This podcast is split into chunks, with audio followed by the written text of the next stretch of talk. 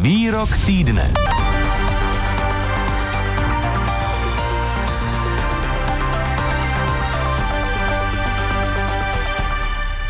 Před pěti dny vstoupilo radikální islamistické hnutí Taliban po rychlém postupu a obsazení velkých měst do hlavního města Afghánistánu Kábulu a vyvěsilo své vlajky na prezidentském paláci.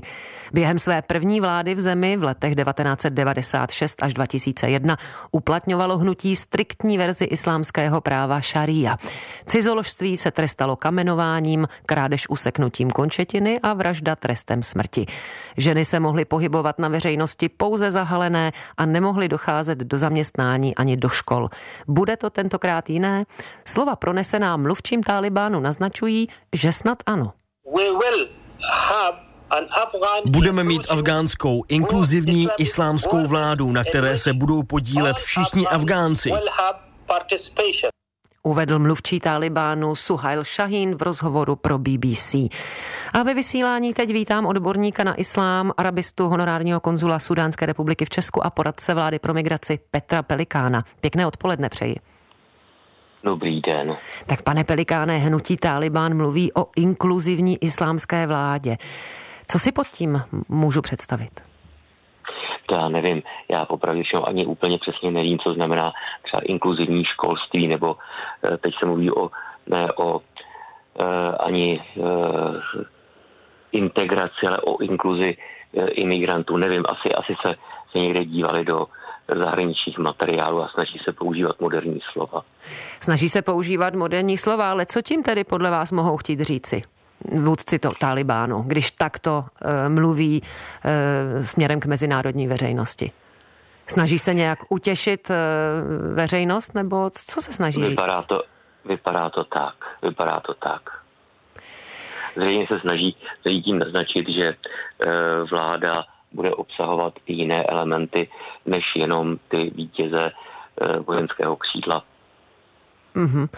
A e, nakolik je to současné hnutí Taliban dnes e, stejné, takřka stejné, jako bylo před těmi 20 lety, e, kdy praktikovalo to, o čem jsem mluvila v úvodu, a nebo prošlo nějakou proměnou, která stojí za, za znamenání? To asi budeme muset počkat, protože těch 20 let to je prostě obměna jedné generace a mezi tím zřejmě tam přišli i lidé, kteří eh, byli někde v zahraničí, eh, kteří se dívají na internet. Těžko říct. Myslím si, že, že uvidíme, co bude během příštího roku a pak teprve budeme moci soudit, jak Afghánistán bude vypadat a jak se bude vyvíjet.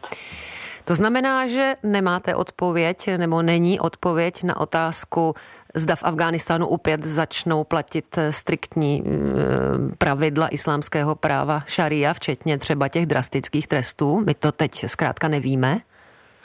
Ne, víte, eh, to slovo šaria my nechápeme většinou úplně správně. Šaria je teoretický hodnotový systém, který eh, nezahrnuje jenom trestní právo, protože na to my se soustředujeme. Je to, je to systém, který zahrnuje jednak příkazy a zákazy, které ale ne vždy musí vymáhat stát a pak zahrnuje i doporučené a nedoporučené věci. V nějaké míře je ta šaría obsažená v legislativních systémech. Většiny islámských zemí. Já to tomu znamená, rozumím, pane Pelikáne, ale přeci právo, jen ano. si dovoluji se ptát na, ty, no, ano. Eh, na ten příklad těch drastických trestů, protože to zajímá eh, mezinárodní veřejnost. Eh, my tedy teď nemůžeme říci, jestli věřit Talibánu, že například vůči ženám takto postupovat nebude. A nebo můžeme těm představitelům věřit? Vůči ženám přičem? Teď. No například jsem zmiňovala, uh, zmiňovala jsem právě třeba kamenování za cizoložství, ale uh, řada z žen třeba už v současnosti působila v politice, ve sportu, žurnalistice, tak je otázkou, jestli teď Taliban něco uh, na, tom, na, na těch podmínkách pro ženy změní směrem k nějaké větší přísnosti, myslím nábožensko-tradiční přísnosti. No, já, tady, já řeknu asi jednu kacířskou myšlenku nebýt tlaku ze zahraničí, tak v politice v Afghánistánu zdaleka tolik žen nebude.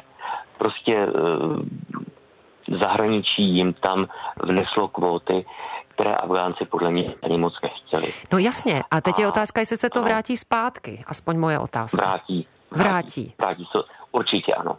Mm-hmm. Určitě ano, protože uh, teď přijde reakce na, na to, co měl být pozvolný tlak a ne nucení. A to kivadlo, které se vychýlilo na jednu stranu, tak teď se vychýlí určitě na stranu druhou. No a do jaké míry se vychýlí? Eh, můžeme předpokládat eh, právě to, že ženy opravdu přestanou chodit do škol, budou se pohybovat na veřejnosti pouze zahalené a tak dále. Můžeme to čekat? Ne. Ty, ty, ty bohaté ženy, eh, ženy z lepších vrstev určitě nepřestanou chodit do školy. Mm-hmm. ono to není úplně o islámu, je to o nějakých místních zvicích.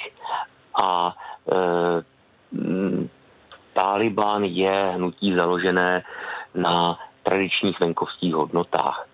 A lidé, kteří jsou nositeli tradičních venkovských hodnot, které e, se uplatňovaly ve venkovských oblastech. Afghánistánu pořád, i během té zahraniční intervence, mm. tak oni teď strhli do měst, mm. kde k tomu budou nutit i ty, kteří předtím je zase nutili chovat se jinak, než oni byli zvyklí.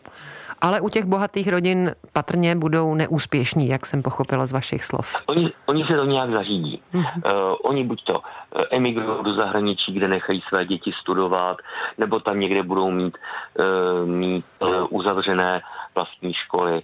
Ale bude jich méně, než jich bývalo třeba dříve. Uh-huh. Rozumím. Tolik odborník na islám eh, Petr Pelikán. Děkuji za váš čas a za rozhovor. Naslyšenou. Děkuji, nashledanou. A my teď navážeme s vedoucím Centra pro studium Blízkého východu Metropolitní univerzity Praha Břetislavem Turečkem. Břetislave, vítejte v odpoledním plusu. Dobrý den. Dobrý den. V 90. letech uznalo režim Talibánu mezinárodně jen několik států. Myslíte si, že to tentokrát bude jinak eh, pod tlakem okolností?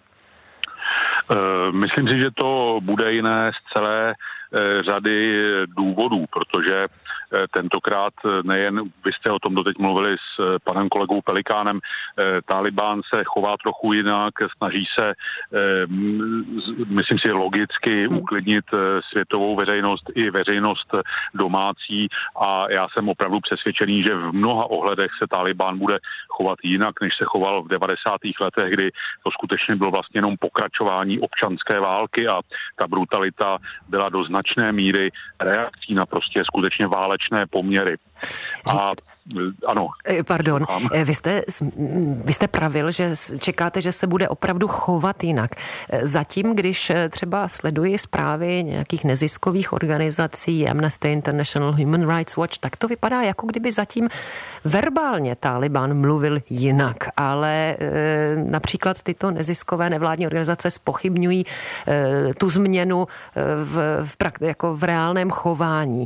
Čili do jaké míry by se opravdu Taliban mohl změnit eh, od doby před 20 lety, kdy byl v Afghánistánu u moci naposledy? No já ty zprávy, na které narážíte, čtu také a nechci být velký cynik, ale kolik lidí tedy bylo zabito v Afghánistánu od doby, kdy se teď tam Taliban za ty poslední e, týdny chopil moci. E, to byly e, maximálně desítky lidí. E, před pár lety umírali stovky lidí denně takže eh, musíme to trošku zasadit do toho kontextu. Jinými slovy, čekáte, eh, že Taliban svým způsobem přinese mír? Eh, obecně za to, pokud v zemi vládne monopolně jedna, uh-huh. jedna strana, jedna skupina, tak nemá s tím bojovat a ano, přichází mír. Uh-huh. Pokud by dnes se někdo ze zahraničí rozhodl eh, masivně podporovat nějakou opoziční skupinu, tak máme zpátky Válko. válečnou situaci. To je prostě chápu, realita. Chápu. E, dají nebo nedají se tady v zemi očekávat nějaké ostrovy odporu vůči Talibánu? No tak my o jednom slyšíme eh, na, na severu, severně od Kábulu, to je taková pančírské údolí, to je taková klasická bašta, řekněme, tádžické komunity, hmm. kde Ahmad Shah Masud i před těmi 20 lety vedl odpor proti Talibánu a poté s tou mezinárodní vojenskou podporou vstoupil Masud, tedy on ne sám, on, on byl zabit předtím, ale jeho, jeho lidé vstoupili do Kábulu a vlastně se chopili moci a do značné míry si ji monopolizovali na úkor třeba právě Talibánu, který byl z toho Eh, v roce 2001 zcela vyřazen a vlastně s Talibanem se vůbec eh, nepočítalo. Potom hmm. nebyl přizván na tu bonskou konferenci v prosinci 2001 a řada expertů upozorňuje, že kdyby tehdy do, do toho procesu byl Taliban vtažen, bylo mu umožněno nějak se na moci podílet, eh, tak by dost možná také třeba nepro, nepokračovala potom ta povstalecká válka. To možná mohlo vypadat celé jinak. Bohu, nemáme bohužel alternativní historii, ale když zmiňujeme Eh, sousedy, například eh, Tadžiky nebo Tadžikistán, eh, tak jak podle vás změní ten příchod Talibánu k moci rovnováhu sil v regionu? No, e, zmínila jste Tadžikistán, já si myslím, že v tomto hraje roli, daleko větší roli Rusko, protože všimněme si, Rusové tu afgánskou kartu teď hrají úplně jinak než Západ, zatímco se na, na letišti schromažďují tisíce Afgánců, kteří nějak spolupracovali, nebo někdo by řekl kolaborovali s, s nepřítelem, s okupačními mocnostmi. Západní státy evakuují své ambasády, tak Rusové ji tam nechali a e, včera, myslím, to bylo, tak e, ruský zmocněnec pro Afganistán Zamír Kábulov, tak řekl, že už asi 8 let jsou v kontaktu s Talibánem, že v podstatě předpokládali, že dříve nebo později Talibán se nějak k moci hmm. dostane a tudíž s ním teď mají pragmatické vztahy a jedna z věcí je, že Talibán ujistil Rusy, že se Afghánistán nestane nástupištěm nějakých protiruských aktivit, ale také ani proti aktivit namířených proti těm středoazijským republikám. Takže mm-hmm. tady vlastně Rusko je svým způsobem garantem, že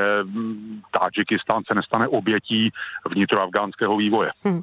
Když jsem mluvila třeba eh, s jedním z našich eh, veteránů v Afghánistánu, tak eh, jsem byl mi řečen postoj, že dokud bojujeme s nimi na jejich území, tak neexpandují do Evropy, neexpandují jinam.